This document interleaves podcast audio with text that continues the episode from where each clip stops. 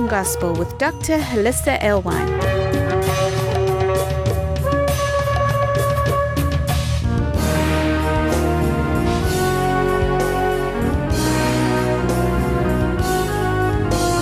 Join us around our Shabbat dining table as we explore the Torah portion.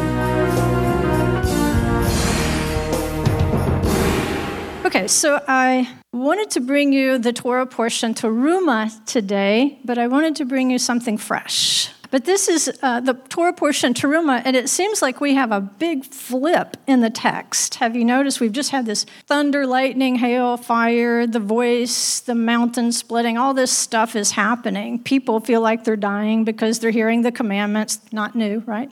But all of a sudden it flips over into okay, take for me a portion, take a contribution, and I want you to build me a sanctuary. I want you to build me a place where I can dwell with you.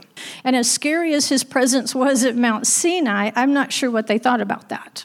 Oh, he's going to be here all the time? They wanted him around. I'm not sure they wanted him right in the middle because that was a little terrifying. But I think what we can do is pull this together with some things we've read in the book of Revelation. I've always wondered about the pearly gates, haven't you? Teruma is our Torah portion, which means take me a portion. And I just want to read some little snippets out of that. So, Exodus 25 1, the Lord spoke to Moses, saying, Tell the sons of Israel to raise a contribution for me from every man whose heart moves him, you shall raise my contribution.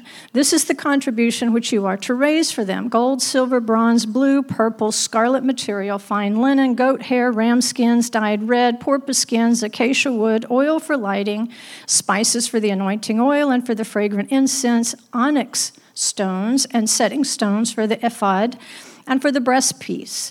Let them construct a sanctuary for me that I may dwell among them, according to all that I am going to show you, as the pattern of the tabernacle and the pattern of all its furniture, just so you shall construct it. So he's saying, Build this because I want to be with you. I want to spend time with you. The next passage is going to be Exodus 25 18. You shall make two cherubim of gold, make them of hammered work at the two ends of the mercy seat. Make one cherub at one end and one cherub at the other end. You shall make the cherubim of one piece with the mercy seat at its two ends. The cherubim shall have their wings spread upward, covering the mercy seat with their wings and facing one another. The faces of the cherubim are to be turned toward the mercy seat. You shall put the mercy seat on top of the ark, and in the ark you shall put the testimony which I will give you. There I will meet with you. And from above the mercy seat, from between the two cherubim which are upon the ark of the testimony, I will speak to you about all that I will give you in commandment for the sons of Israel. And then the Haftorah, we'll just again take a little snippet 1 Kings 6 11 through 13. Now the word of the Lord came to Solomon concerning this house that you are building.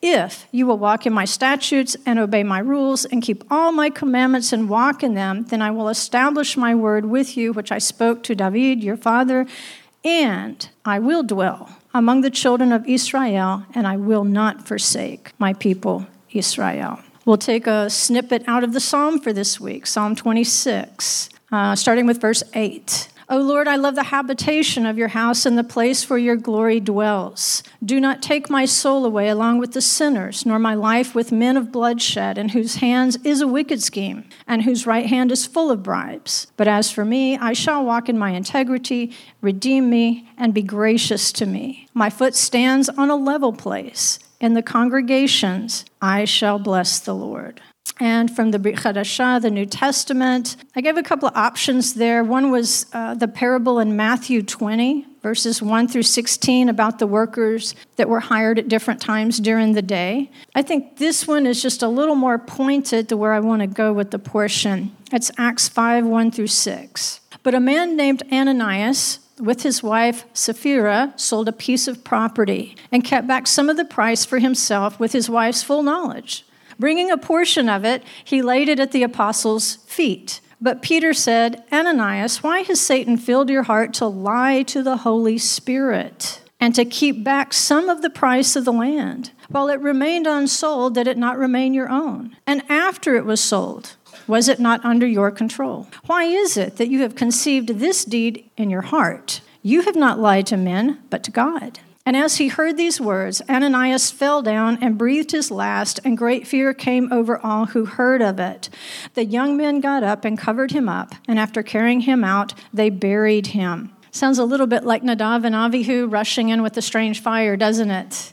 That's, you know, sometimes when people oversell this New Testament grace, I think, well, somebody should have notified Ananias and Sapphira. You know, it, it wasn't real graceful for them that day.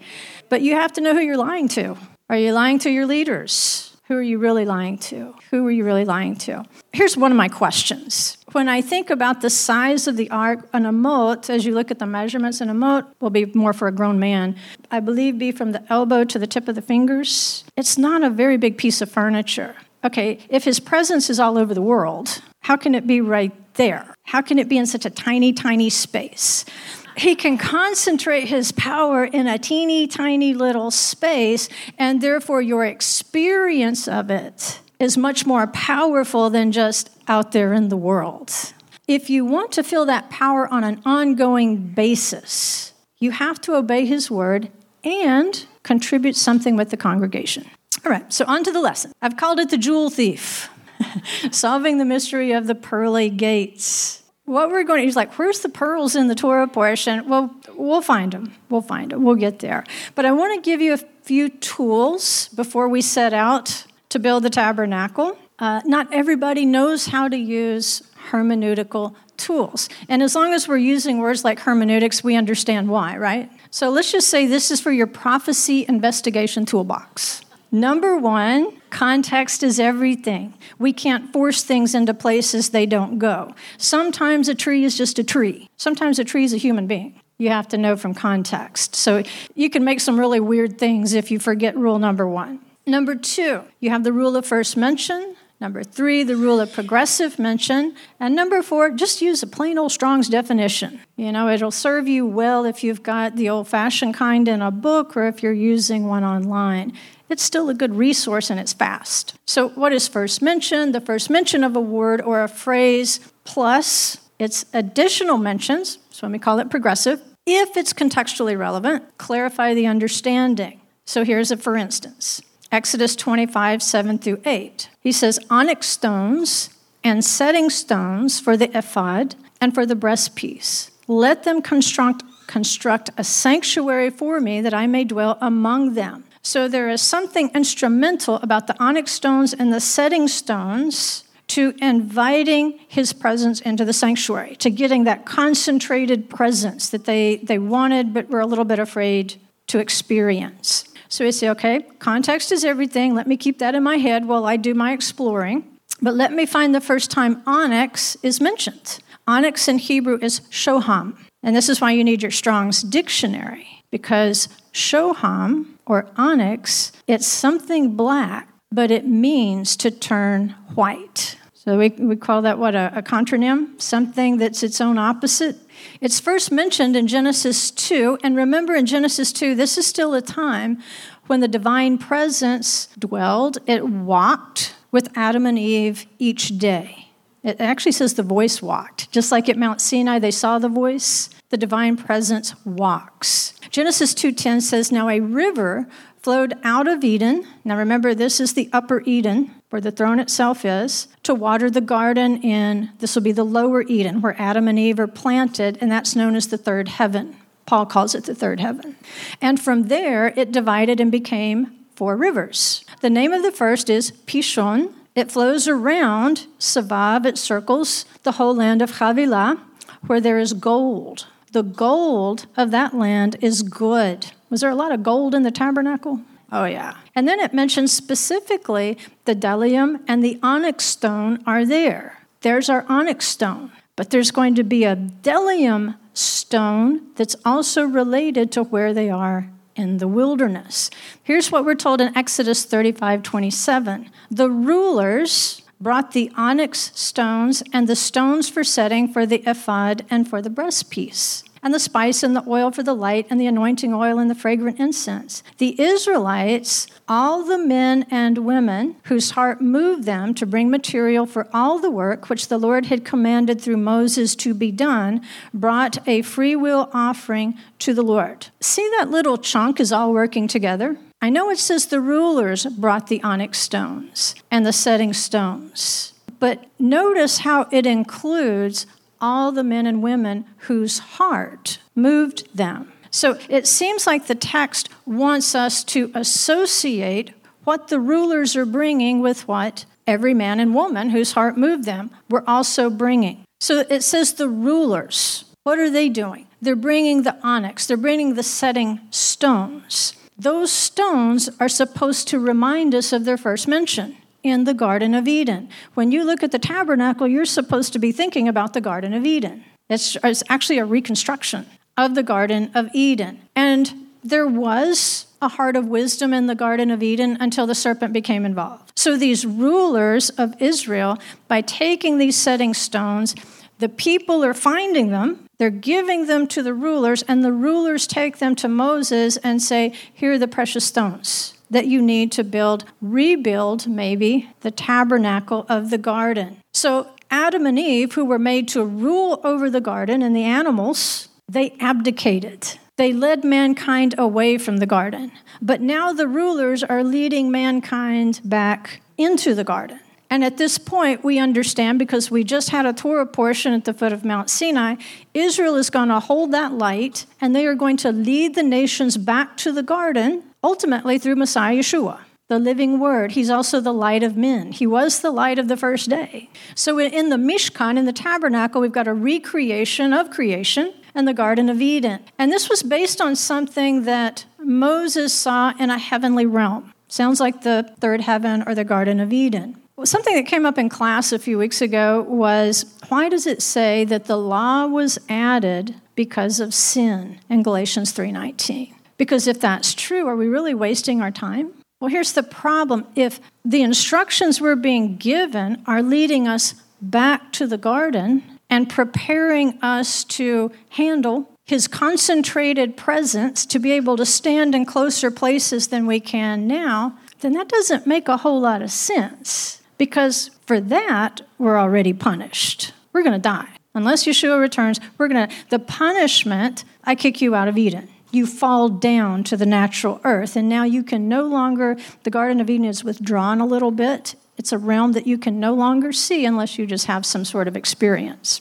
So Moses is able to see up into the garden. If he's seeing the garden, and this is a recreation of the garden, and this is the Torah, it's added because of sin, but I don't think it's to punish us. I think it's to focus our view, refocus our view. He's trying to let us get a glimpse into where we will return back into paradise, the third heaven, the Garden of Eden. There's a, a fuller revelation of the Torah that he's offering here. And it sounds like a lot of little details, like you're going to bring this and this and this, it's going to be this big, this much, and so forth. But each of these little things somehow is a way to see past the cherubim that are blocking the way. It's so hard for people to see into spiritual realms because, yes, there are cherubim blocking the way. If not, that presence between the two on the ark, that would kill you. Just like it did Nadav and Abihu. they were trying to do a good thing for a bad motive.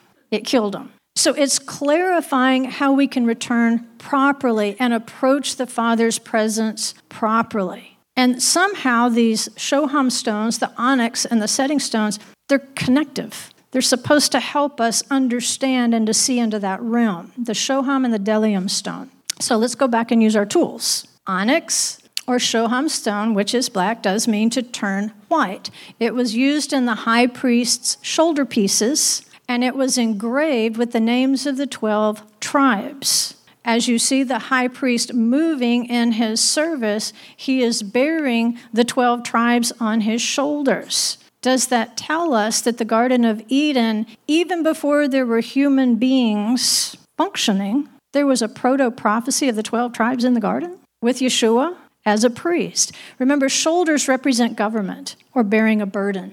So not only are the 12 tribes born by the priest, the high priest, and a royal priest, they are also to bear the burden of the nations in like manner. Bdellium was also in the Garden of Eden. It was that manna that fell in the wilderness that had the appearance of Bdellium. So, was the Bdellium in the Garden of Eden or was it in the wilderness? Yes. And it looked like something from the Garden of Eden. It looked like something from the third heaven. It was kind of shiny. It fell with the dew. They say it was actually encased, it was like in little suitcases of dew. And then as the dew would evaporate, it would look kind of flaky, like coriander seed. So let's go back to Genesis 25 2. Tell the children of Israel to raise a contribution for me from every, or you can translate it, any person whose heart moves him, you shall raise my contribution. Don't take it from somebody whose heart isn't moved. Because if their heart isn't moved, any contribution they give you will be for their own glory. So everyone, anyone could bring a teruma offering if the heart moved them. And when the heart is involved, don't we cooperate a whole lot better with other people? We just happen to be different people working toward the same goal. And the text, it's thought that the text is telling us where the leaders found those stones. Midrash Rabbah to this to Exodus 33 says, Every person who gathered manna might find a precious stone or a pearl as he or she gathered each morning except for Shabbat. Well, if you wanted to find precious stones, you would go out and gather manna in the morning. And I don't know if it was like when sometimes we have treasure hunts, and if somebody finds something in a certain area, doesn't everybody rush over there to try to find it too? But apparently, out there with the Bdellium, there were also concealed precious stones and pearls. And you might, as you gathered in the morning, run across a precious stone. In other words, he's saying, raise a contribution for me, but I'm actually going to give it to you. And they say, well, why pearls? Why do we think there were pearls out there? Well, it's thought that the pearls were used in the holy garments that were worn in the Mishkan. And then, if this is true, if the rabbis are true, you know, if they're right on about this, then it makes sense why we would see the gates of Jerusalem as made of pearl, because it represents something they did together every morning as a congregation. Whether they gathered or didn't gather, they still did it together. So Revelation gives us a couple of references here 21 21 and then 21 14. And the 12 gates were 12 pearls. Each one of the gates was a single pearl,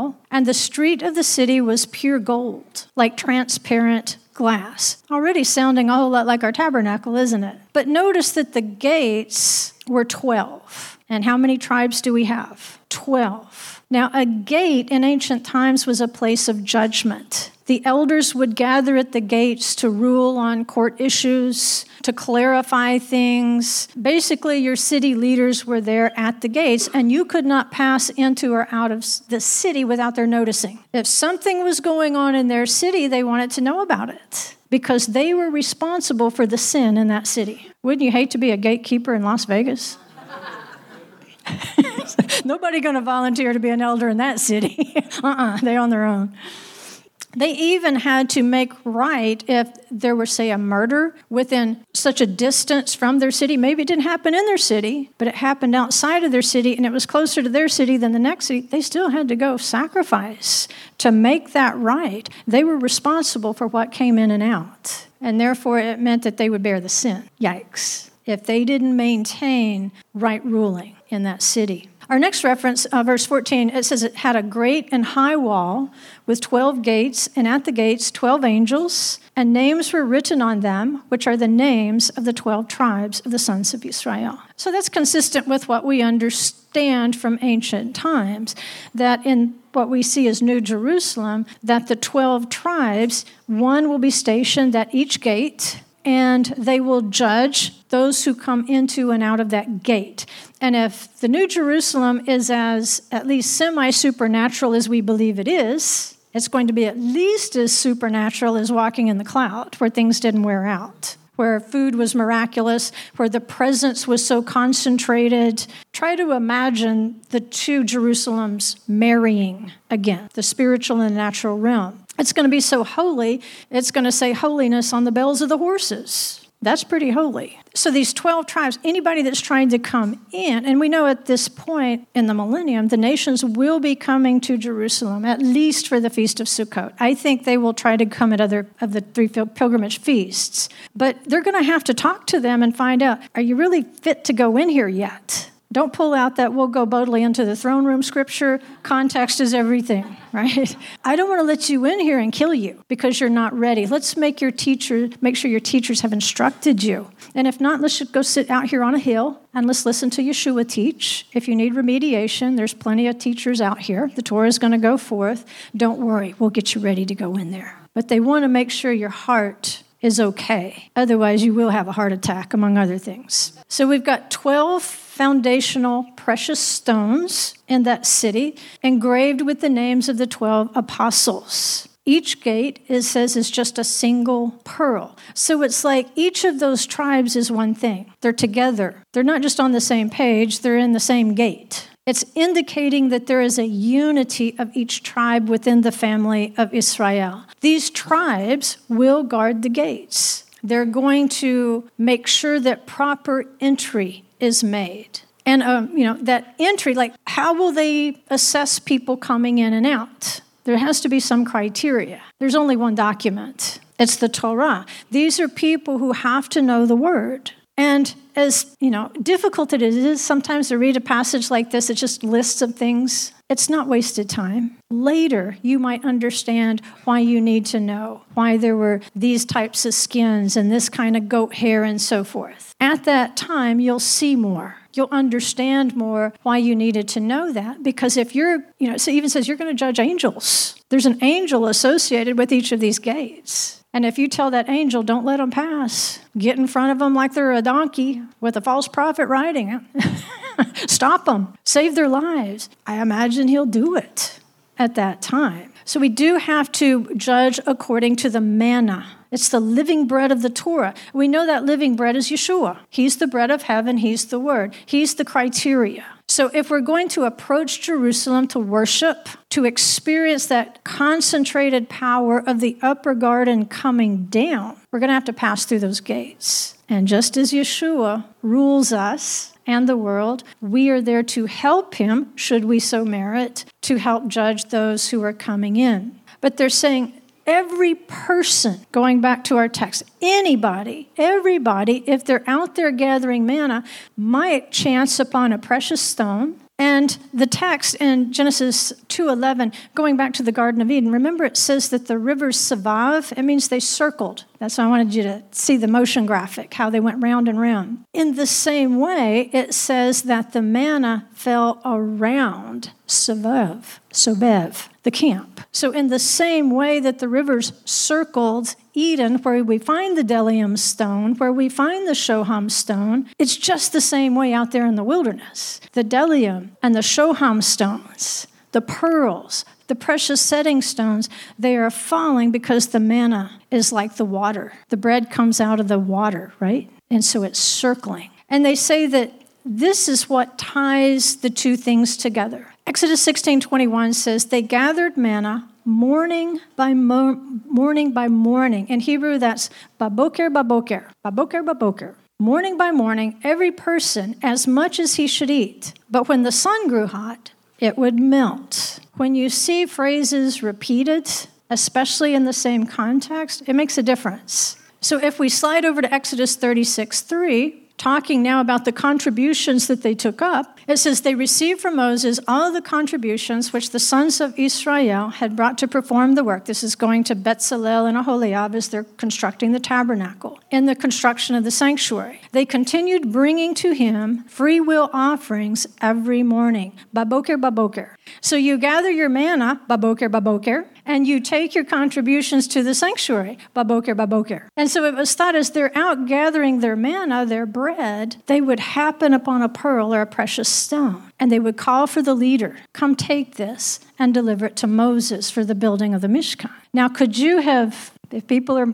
concentrating on their manna, they may not see you put a pearl in your pocket. But they said at that time they were in such a state of unity. Isn't this like this little window where Israel finally did something right? they weren't fighting with each other and Moses. So they would call the leader, like, I found it. Or they would take that stone to the leader and, and hand it to them. It was a leader of their particular tribe. They didn't want credit for what they found. They said, No, this is for the tribe. This is for the good of everyone. And so, on behalf of the whole tribe, remember our half shekel lesson last week? You're only a half. You take this, and it becomes part of our whole tribe's contribution to the sanctuary. That's unity. And that's a foundational quality that we're going to have to have. If we expect to rule and reign with Messiah Yeshua in the Father's kingdom, we can't be people looking for credit. We can't be diverting his glory to ourselves.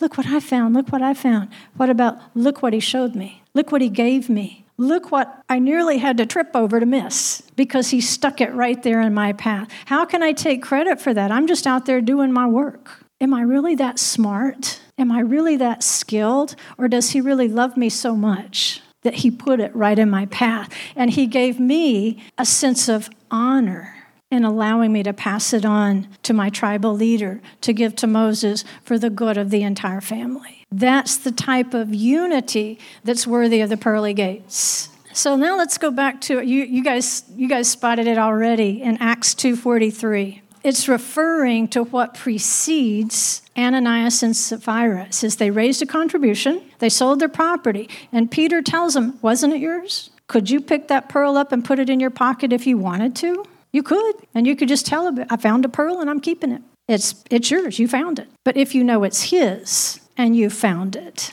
you might go and say, Do we have enough pearls today? Would it be okay if I kept this one? Keeping it a secret was the problem, and making it seem as though you gave. That was the problem because it's about that concentrated presence in the sanctuary. Anytime there's a new move of the Holy Spirit, notice how people get killed when they try to get in front of it. I mean, I can tell you personal stories. But here in Acts 2:43, it tells us what preceded that. Everyone kept feeling a sense of awe, just like at Mount Sinai. They had just come through Shavuot, hadn't they? Just like the giving of the Torah at Mount Sinai. It's taking us back to our Torah portion from last week. They stood at the foot of Mount Sinai and thought they were getting killed. It says many wonders and signs were taking place through the apostles. Well, they say at Mount Sinai, everybody got healed. That's why all the Jewish hospitals are named Mount Sinai. all those who had believed were together and had all things in common. And they began selling their property and possessions and were sharing them with all, as anyone might have need. Now they're out there picking up pearls in the wilderness.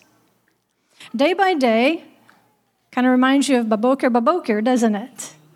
Continuing with one mind in the temple and breaking bread. Went from manna to bread, from house to house they were taking their meals together with gladness and sincerity of heart. Weren't they taking their meals with gladness out there gathering manna? Sincerity of heart, whoever's heart moves him. Praising God and having favor with all the people. And the Lord was adding to their number day by day those who were being saved.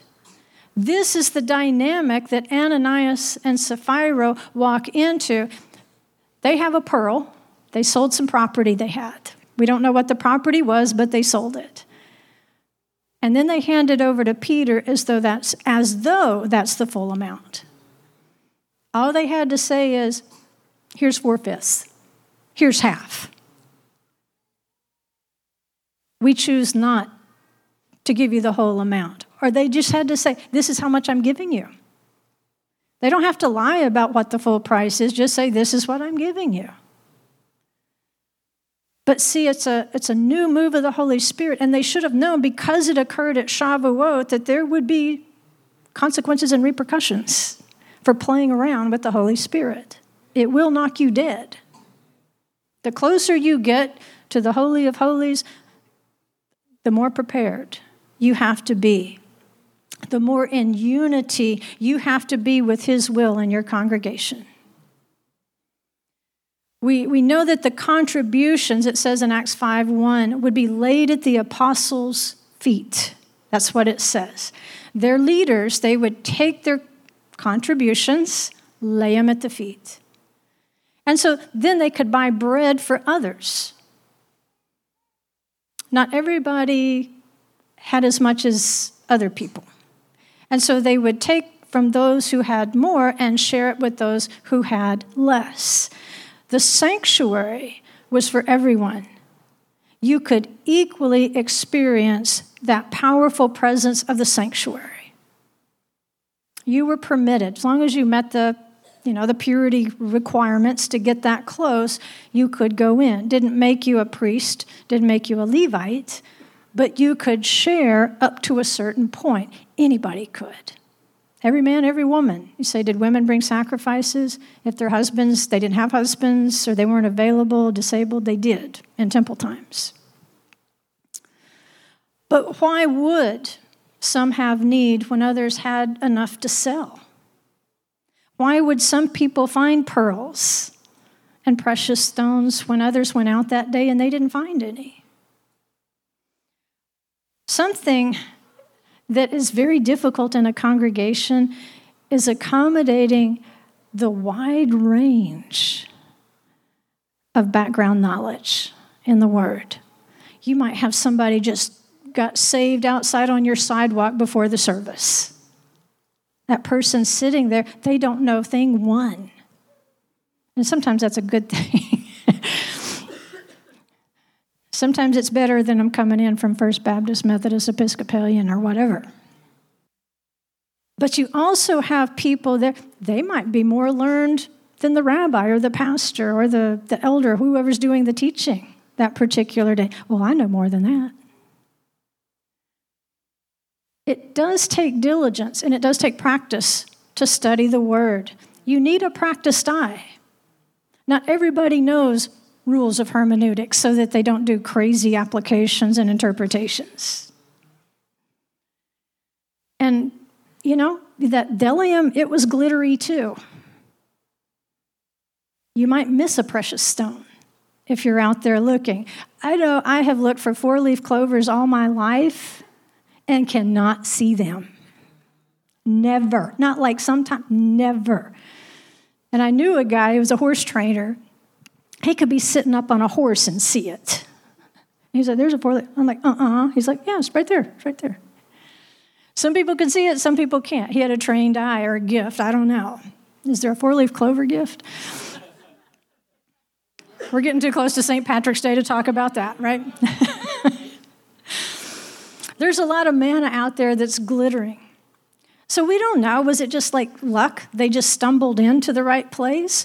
Or did the Father actually place those precious things for them to find and test each heart at least once to see what they would do with that precious stone? It might be hard to see a pearl when it, you know, the bdellium turned flaky and white. Some people are going to be better than others at finding the pearls of the word. But here's a miracle of the manna every person had enough to satisfy their appetite no matter how much they could or couldn't gather.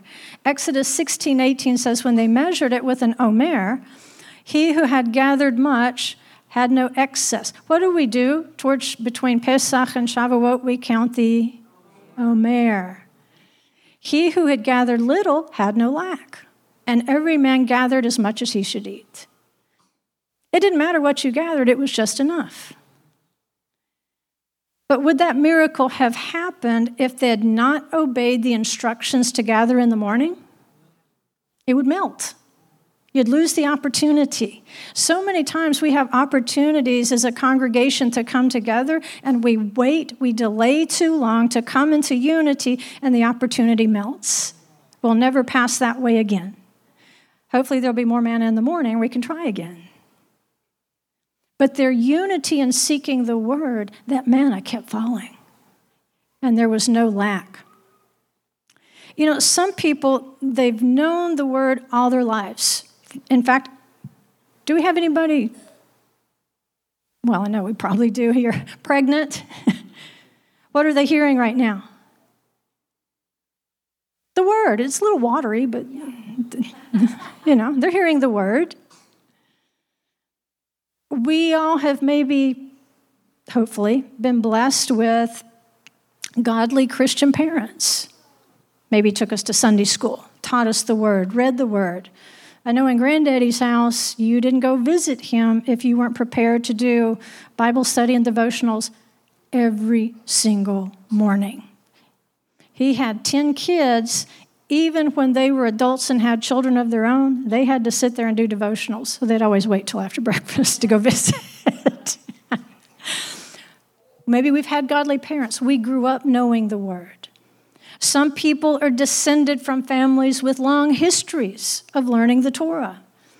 Like the Jews, it says they have the oracles of God. And Paul says this is an advantage to being Jewish. They have the oracles, they've grown up in it, a long family history.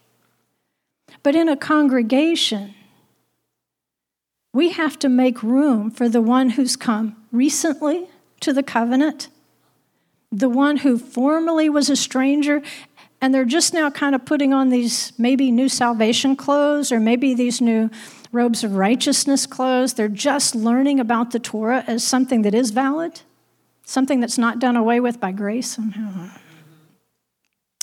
Well, here's what Paul wrote to the Ephesians in 2:12.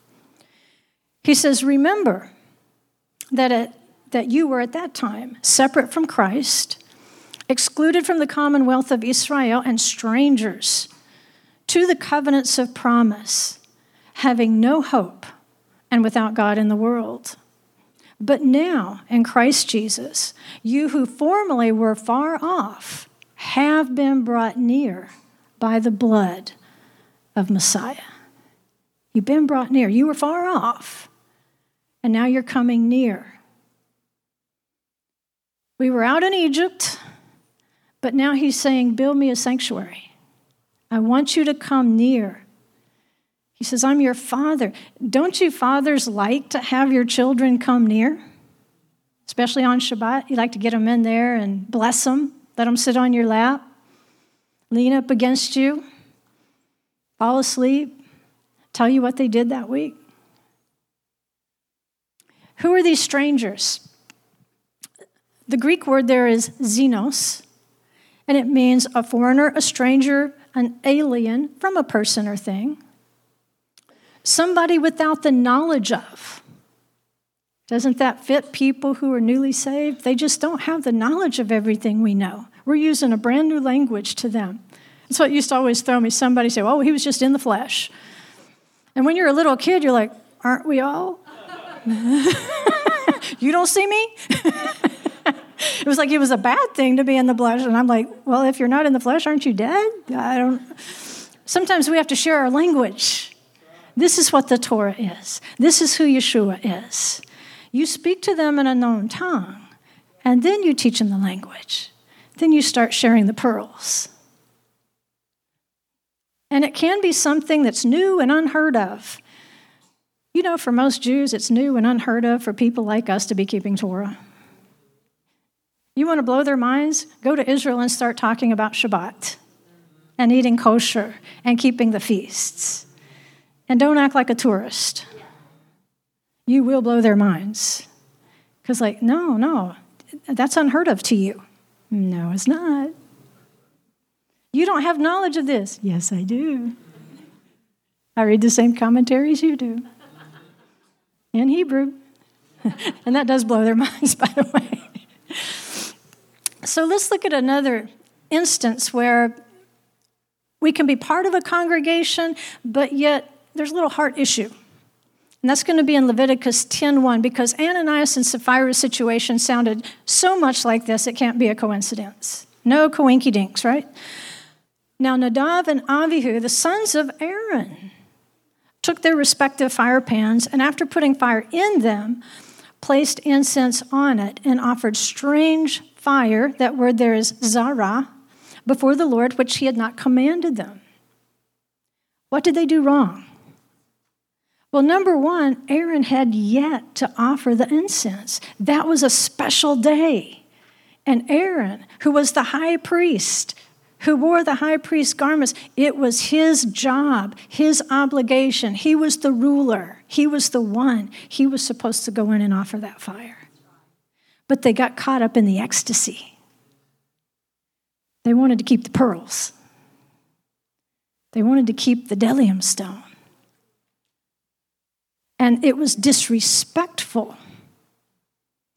to draw near in disobedience. It was disrespectful to bypass their father. They rushed ahead of him. They wanted the glory of the incense service focused on themselves, not the appointed leader for that day. Would they do it later? Sure. The Torah makes provision for the sons of the priest to take over that service, but not that day. Sometimes we grab a pearl and we rush out there and we want the honor and the glory for that pearl, and he's saying, Not today. Not today. Just wait. Just wait. Yes, they had an inner fire and they really kind of died for a good thing. They wanted to get close to that presence, they thought they could handle it. Sometimes we're doing things with the Torah that we think we can handle and we are way over our heads. We have not yet attained that level of maturity in the Word, but more importantly, the heart hasn't caught up to the text. They were seeking glory, but it wasn't bound to the, the benefit of their congregation. When we obey, there is a benefit to our congregation. And when even our acts of obedience, forget the sins we're doing that are bringing shame to the congregation, just set those to the side. Let's just assume those bring shame to Yeshua and our congregation. If they find out where we go to congregation and they see us sinning, just assume they're going to cast everyone else at that congregation in that light.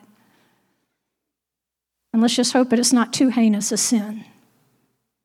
But our sins get around faster than our good deeds sometimes. So when we do what we do, even with a good thing, it has to be for the good also of the congregation. See, it went through the leader. They took those precious pearls to the leader. They said, I found something valuable here. I'm giving it to you. You decide where it needs to go. Moses might say, Hey, that's good. That's good. We got everything we need. Just give it back to whoever found it. They might say, You use it for something to benefit that whole tribe. But when we're doing it for our own glory and for our own joy, then it's diminishing the glory and joy, not just of the Father in heaven, who's going to be a little disappointed in our behavior, that he can't call us pearl today.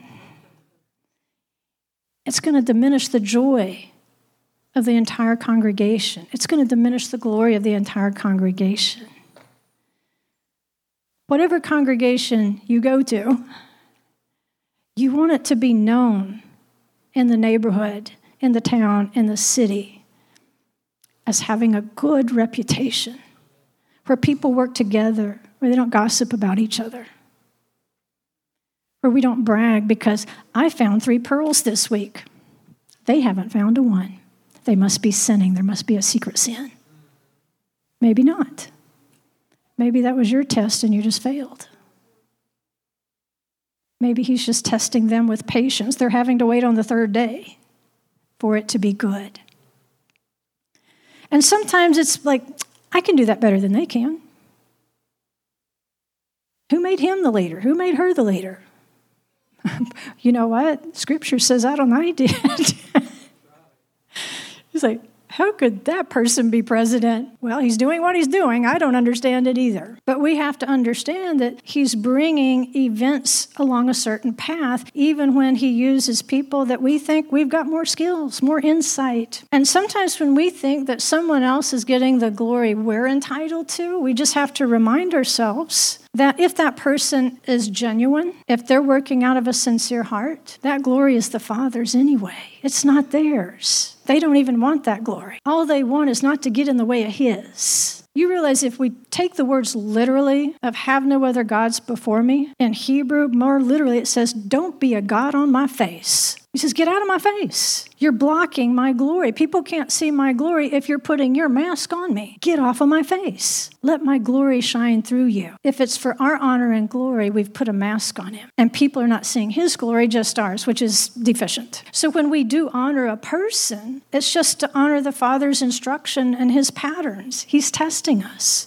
And you know what? Some were more prepared. We talk about it, the pearl, it brings everybody to the same place at the end of the day. Exodus 35 23 says, Every man who had in his possession blue and purple and scarlet material and fine linen and goat's hair and ram skins dyed red and porpoise skins brought them. You're like, they just had that stuff laying around the tent? Goat hair, I get. But this stuff, you would have to go out of your way to prepare it. I mean, you just go in Walmart back then and find this sort of stuff. I mean, you have to go down to what, a lot to find porpoise skins? That's a bit of a trick. But when that phrase, who had in his possession, is used, it's thought that it indicated that way back there, when Jacob put his blessing on the sons, there were certain sons that understood from what he said that they would be building a sanctuary. And way back then, they prepared things, and it was handed down from family to family, just like some of us have a background in the Word. Our families going way back. They were solid in the Word, they understood. They knew that the presence would one day dwell among them. But some, it says, everyone who could make a contribution of silver and bronze brought the Lord's contribution. A little less prepared, but what do they have? They say, okay, it's time to build a sanctuary. You know, this wasn't necessarily handed down to me from my ancestors, but I do have some silver and bronze, such as I have give I thee day, right? They took what they had and contributed, and it was all good. If you were you know, bringing rare porpoise skins, it was no better an offering than the one who brought the silver and bronze he had in his, probably not a pocket, but maybe a pouch. Okay? And yes, there's other places. Exodus 35 24. Every man who already had in his possession acacia wood. Now, were they just wandering around with acacia wood? You got a lumber yard on your ox cart? What's going on? But it's thought that certain ones, way back when, understood Jacob's blessing. In Genesis 48 21, he said, Behold, I am about to die, and God will be with you that he was prophesying of the building of the sanctuary.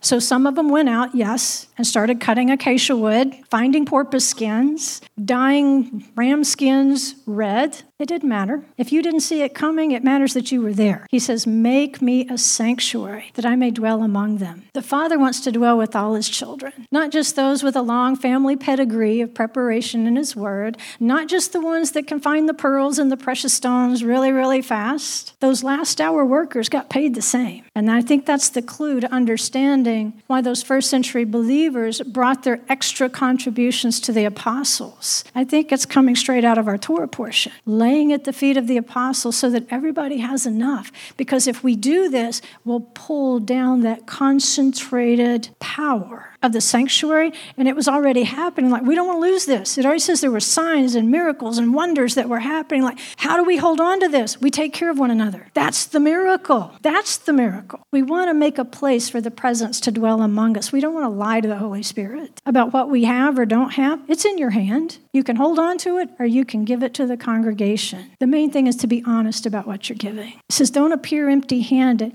It doesn't matter if you brought a little copper coin or if you're a sharp eyed manna picker and you've got a pocket full of diamonds. It's all the same. It's for the tribe. So, a final thought the miracle of a congregation is that it makes room for manna eaters with different capacities to absorb what they're learning. There's a diversity of souls in any congregation, from the one in the womb that the angel's still teaching them, to the elder men and women, those of us who are a little longer in the tooth. We've got some gray hair of experience combined with the word. There's everything in between. But we can all work together to produce unity and purpose. And seriously, that's a miracle.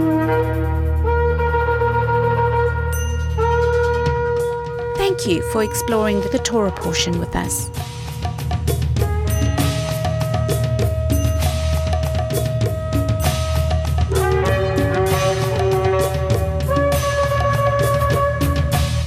For more information on this ministry, go to thecreationgospel.com. You can find links there for our newsletter, books, workbooks, Facebook, and our YouTube channel.